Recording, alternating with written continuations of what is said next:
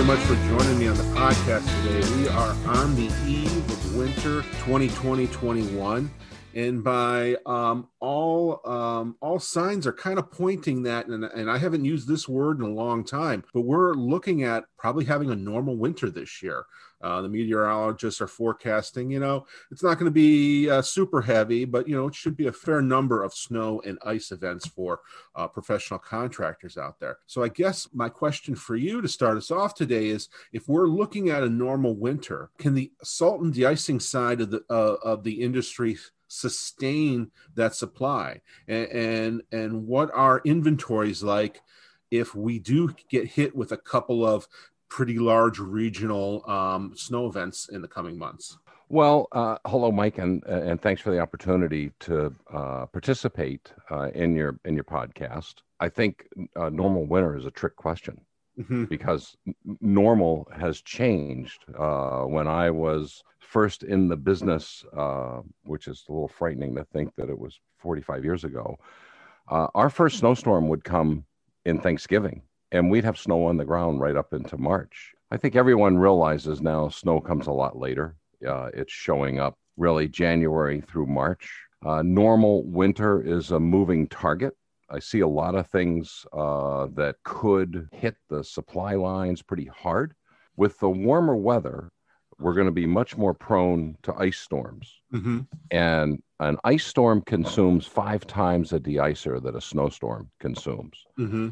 With the right or the wrong setup, uh, sure, it's uh, the from the wholesale side and from the producer side. The whole issue is risk and risk management.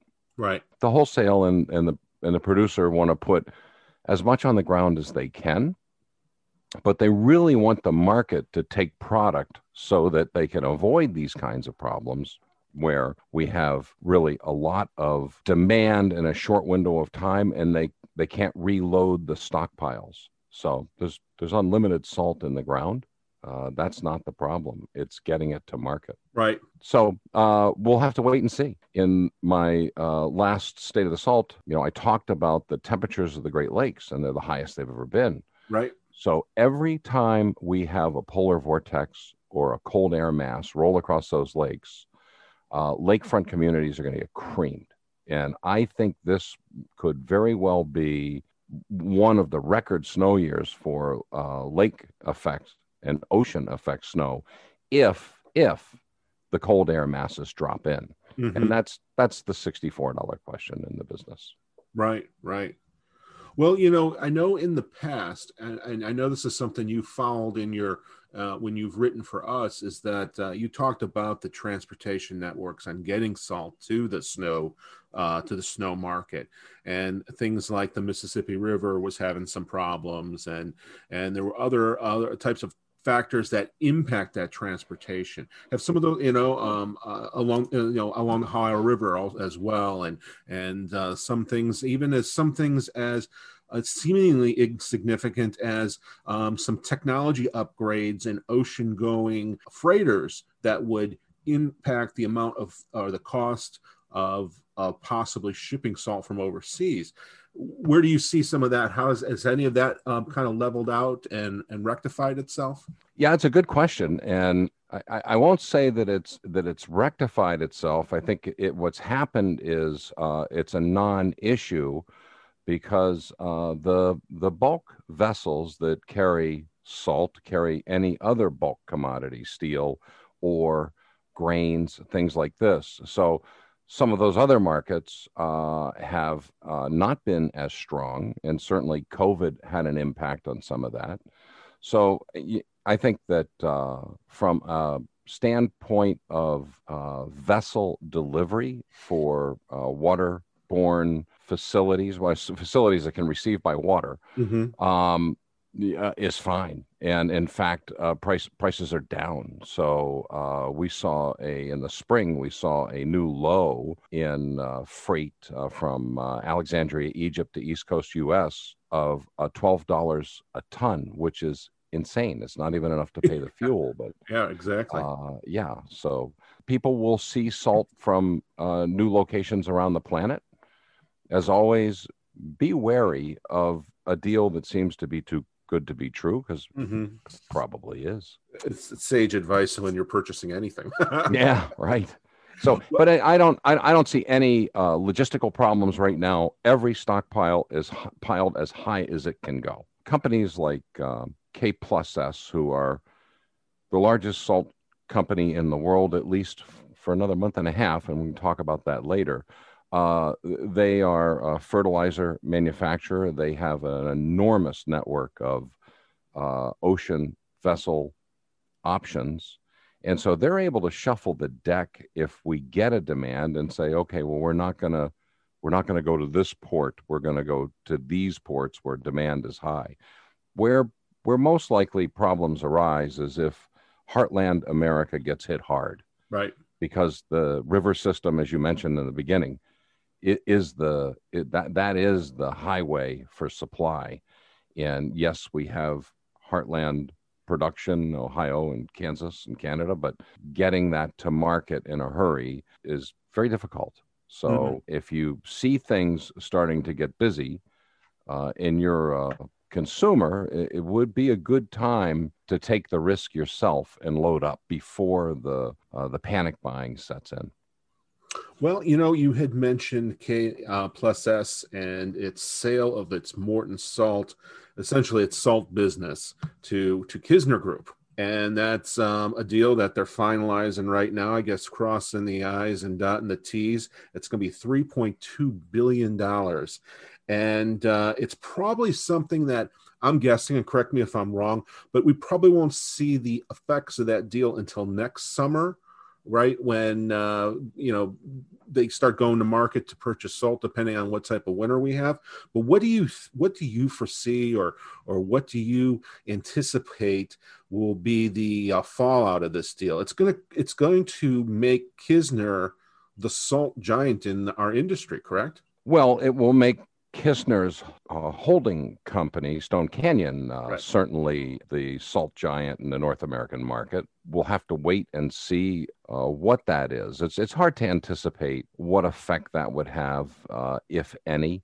The Federal Trade Commission will have a lot to say about any stockpiles where Kizner and Morton both have positions. They're going to pull one of those away and award that to some very lucky company. So I don't know you know where those locations are.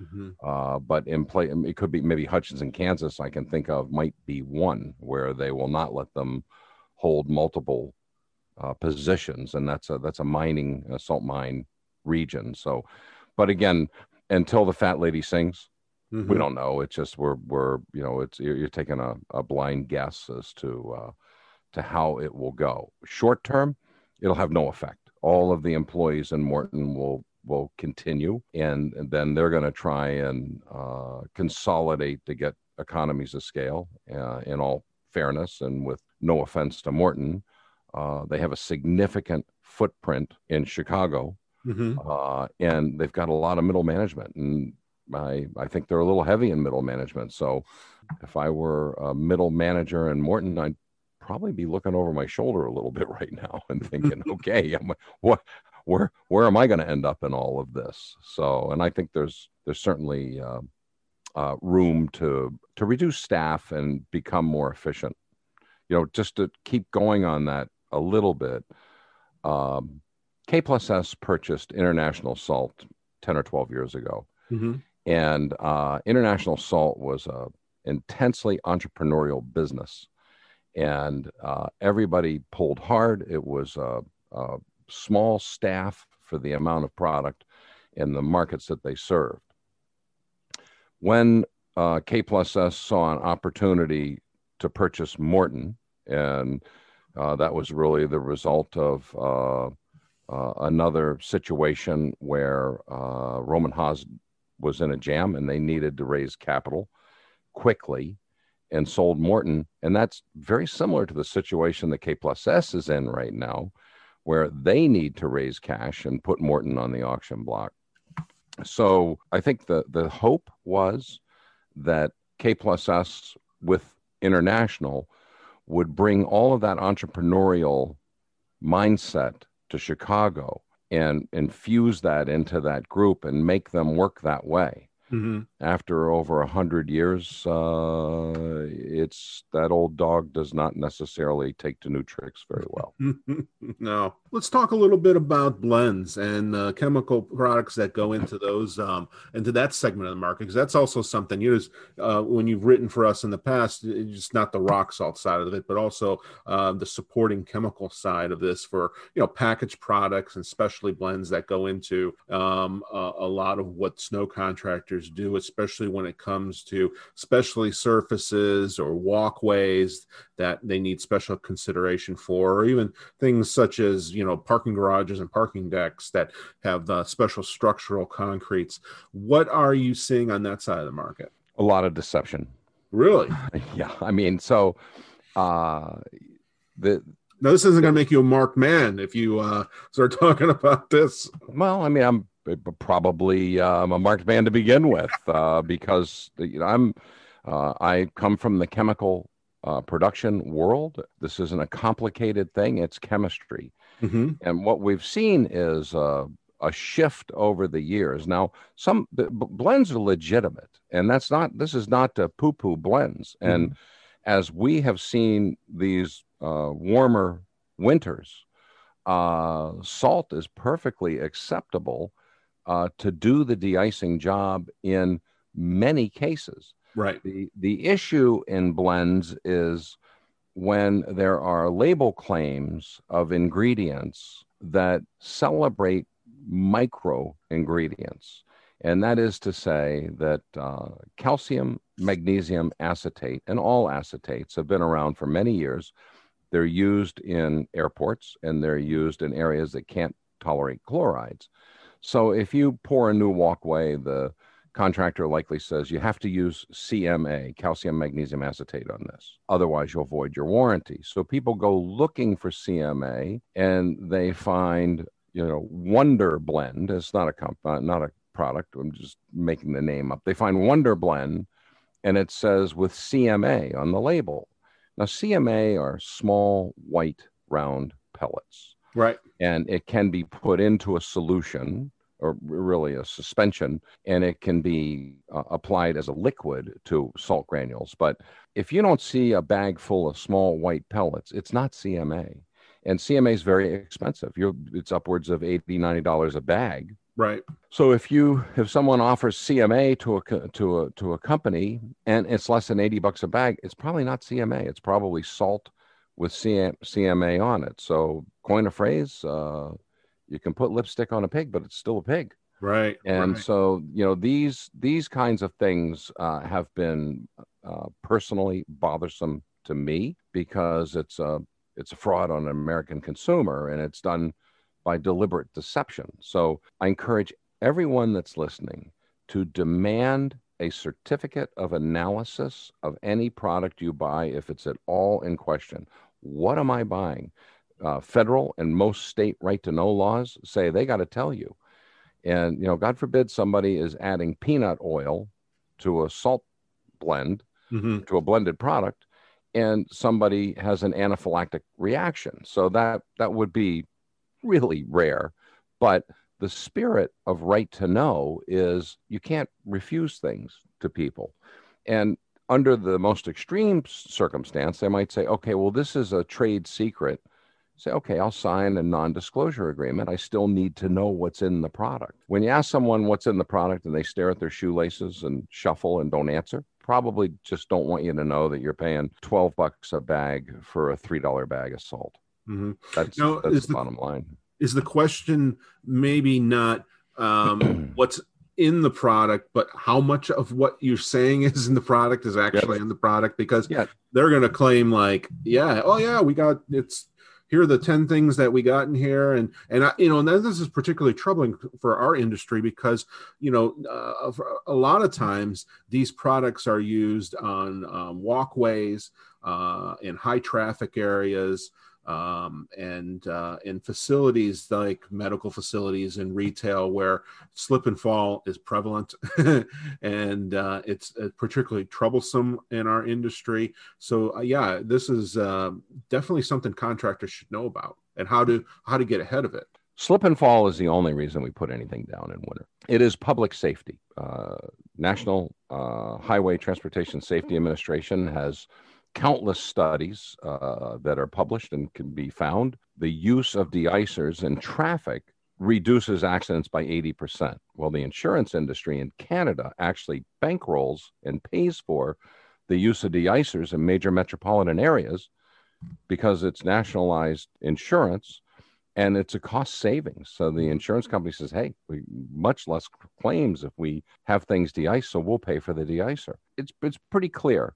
Getting getting the right product under the right conditions is the challenge.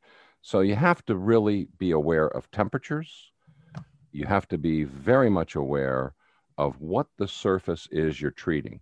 Fresh concrete, you need at least two years before you can safely throw any deicer on it, or you will risk spalling damage. And mm-hmm. spalling is where you get this uh, fracture and removal of the surface where the concrete has been floated out smooth, skim top, and then chunks come out, revealing aggregate below.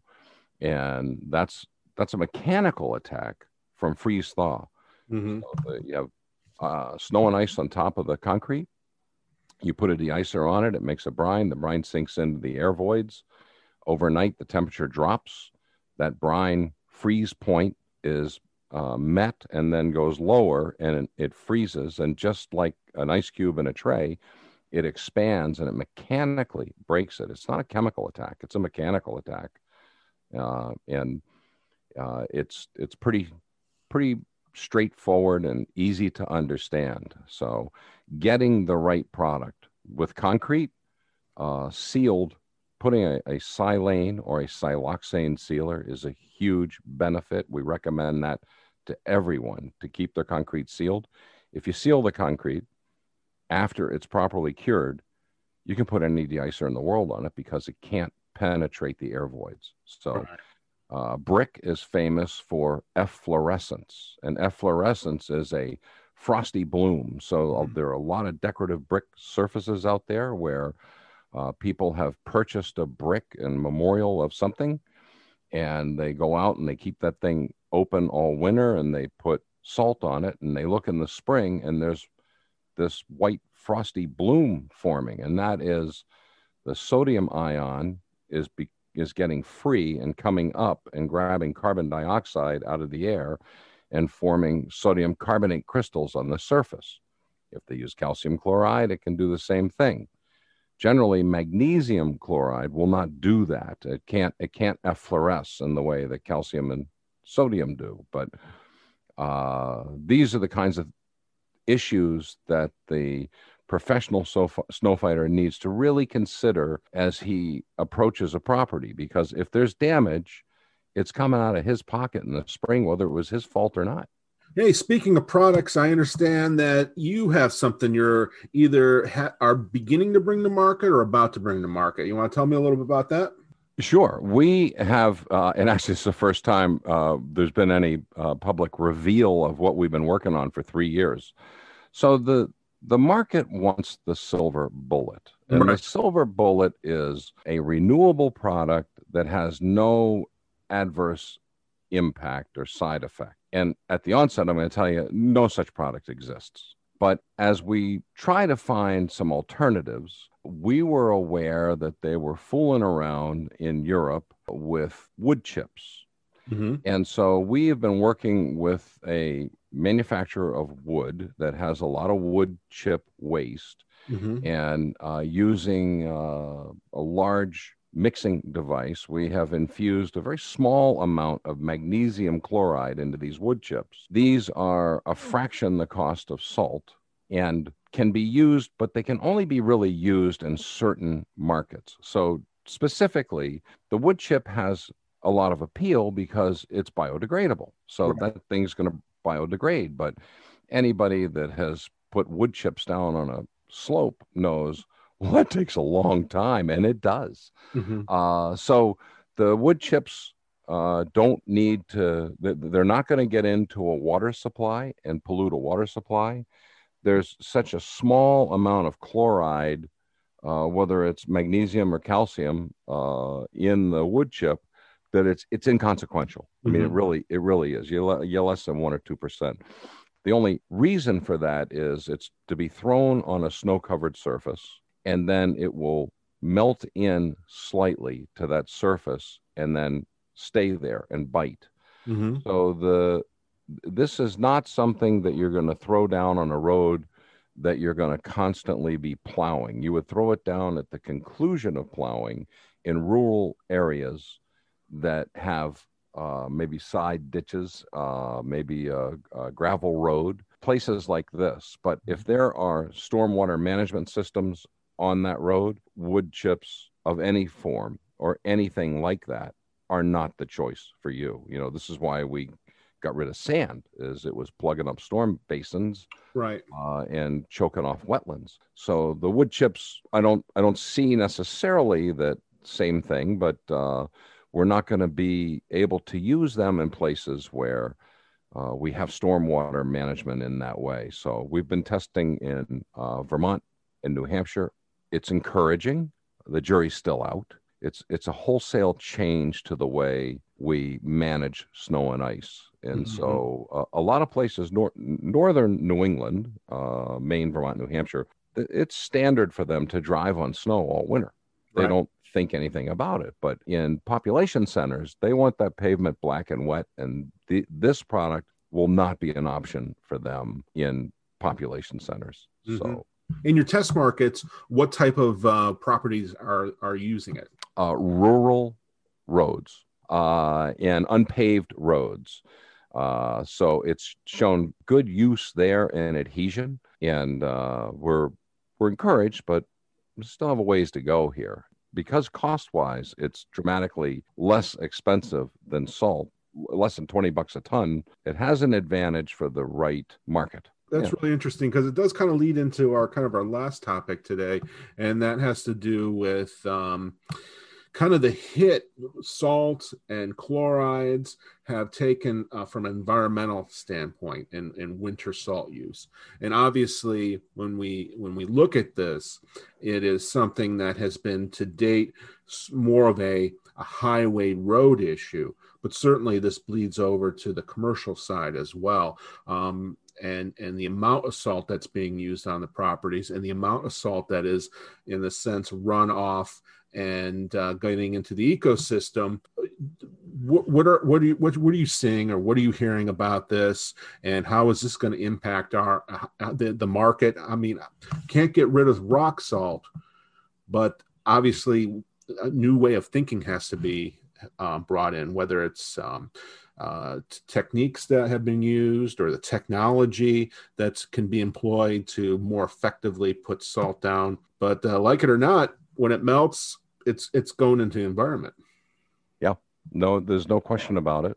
Uh, this is an issue. Pollution of our planet is an issue. It's a topic that is uh, hotly debated from global warming on through to plastic in the ocean. There's increased awareness of uh, how our daily actions are having adverse effects on our environment and may have effects that could stay with us for decades, if not centuries. Mm-hmm. So, uh, salt is one, and uh, salt has two problems. Uh, it's 67% chlorides, and the sodium level is problematic if it gets into potable water. Potable water is drinking water. So, if you are uh, on a, a, roadway that is being salted heavily for winter travel, could be an interstate highway, and you're on a well and you're in a, a, rock area that has fissures that may be virtually in direct communication with your groundwater,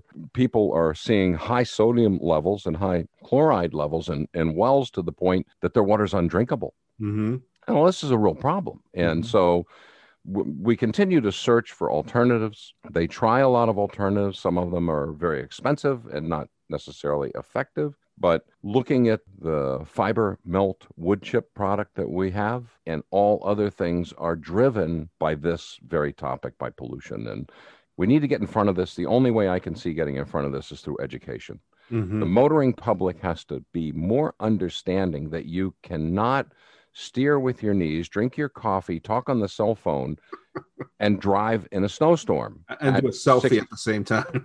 yeah, yeah, at 60 miles an hour. so um, people need to leave earlier. They need to slow down, and they they need to show courtesy uh, to other drivers. And this this, from my perspective, is the best, fastest way to reduce the impact of excessive deicer use. Mm-hmm. Tell people just don't don't be so demanding. And they, somebody crashes, they want to blame somebody other than themselves. Ah, the road was solid ice. Well, what did you think it was going to be? It's freezing. It's freezing rain. Did you did you expect the road would be something other than slick? So why were you driving at that speed? And so it really is. Uh, I think education can go a huge way towards uh, getting in front of this problem and putting putting less pressure on DPWs and snow fighters. Mm-hmm. Uh, so we've seen your legislative uh, watch people have, you know, pointed to multiple years of slip and fall lawsuits and tried to say, well, the snow fighter put the pile up there and the runoff came down and created an icy condition. Well, where's he supposed to put the snow pile? Mm-hmm. And you know, what do you think when you look down and see icy pavement? Don't you think you should walk around that? So I think education is is number one on that topic, Mike, and uh, trying to get people to be more reasonable, more patient, and more understanding. Uh, then at the same time, uh, Washington State University have a very active research group that are searching for alternatives. Uh, they are there's a professor there, believe, and I'll probably mispronounce it. I believe his name is Zing Xiao Ming. Uh, guy's very bright, has been doing this for a dozen years that I'm aware of, mm-hmm. and uh, took over what was formerly the Pacific Northwest Snow Fighters uh, standard for certifying de-icing products, and mm-hmm. now it's getting a little more science behind it, which is great. It's great for the industry. It's great for people. Uh, there's no downside to that. So we're working hard. Everybody's working hard to find the silver bullet. But in the meantime, we still have to keep the roads open, keep commerce moving, and keep things safe. So, but it's again going back to education, educating the applicator that, okay, this is a little more horsepower. We're going to use less to do the same job. If somebody takes a fall on a surface that that guy just de iced, his neck is in the noose. So it's a classic case of a, well, if a little does a good job, a lot will do better. We've really got to work hard as uh, a society to improve things. Uh, you look at Europe, it's got a population pretty similar to the United States, you know, a road network that's not that much smaller. And they use one third of the deicers that we use because it, they, they take a very more accepting approach of winter and winter driving we've got a it's not my fault mentality uh, as a as a society that is sort of lead, leading people to, to irresponsible behavior in winter driving. Yeah, know, and, and, and added to that, I'm convinced it's the cover my butt attitude along with that because I know something that we've written about and and addressed with contractors. It's trying to, and you talked about education, and it's trying to educate property owners and property managers that it, you don't need um, to hear the crunch when you walk into the building to know that you've been treated and that the icer is working. And uh, I think you know we need to have, educate the property owners who will educate their people that you know not only do you need to make smart decisions at footwear and you know and how to walk over these you know surfaces when you do have an event but that these things are being treated and you don't need to hear that crunch well, uh, truer words were never spoken. The other thing is that this excessive application in the approach entrance areas in public facilities,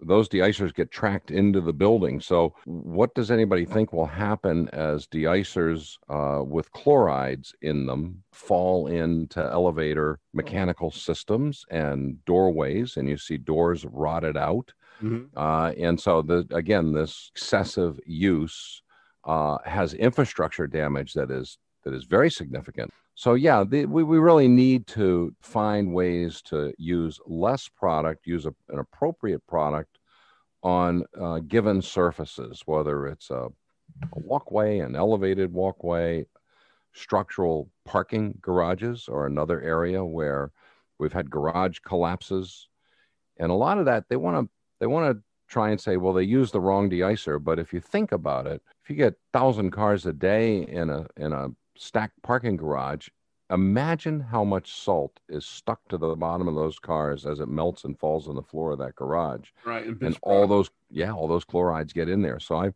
not entirely convinced that the de-icing operations on the roof of that structure uh, led to the collapse.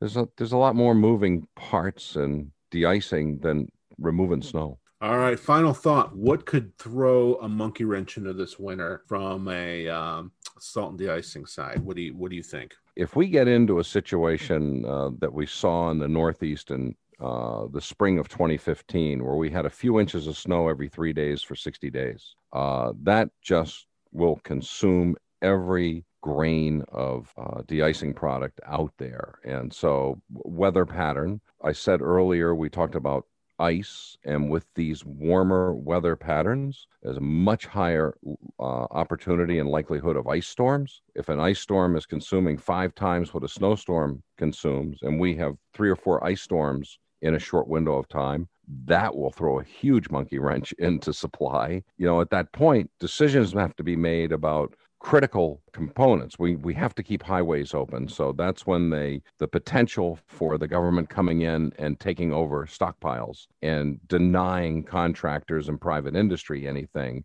directing all of that to public safety and uh, public works. That that potential is always there. I think a warm another warm winter without snow uh, that could take some players out.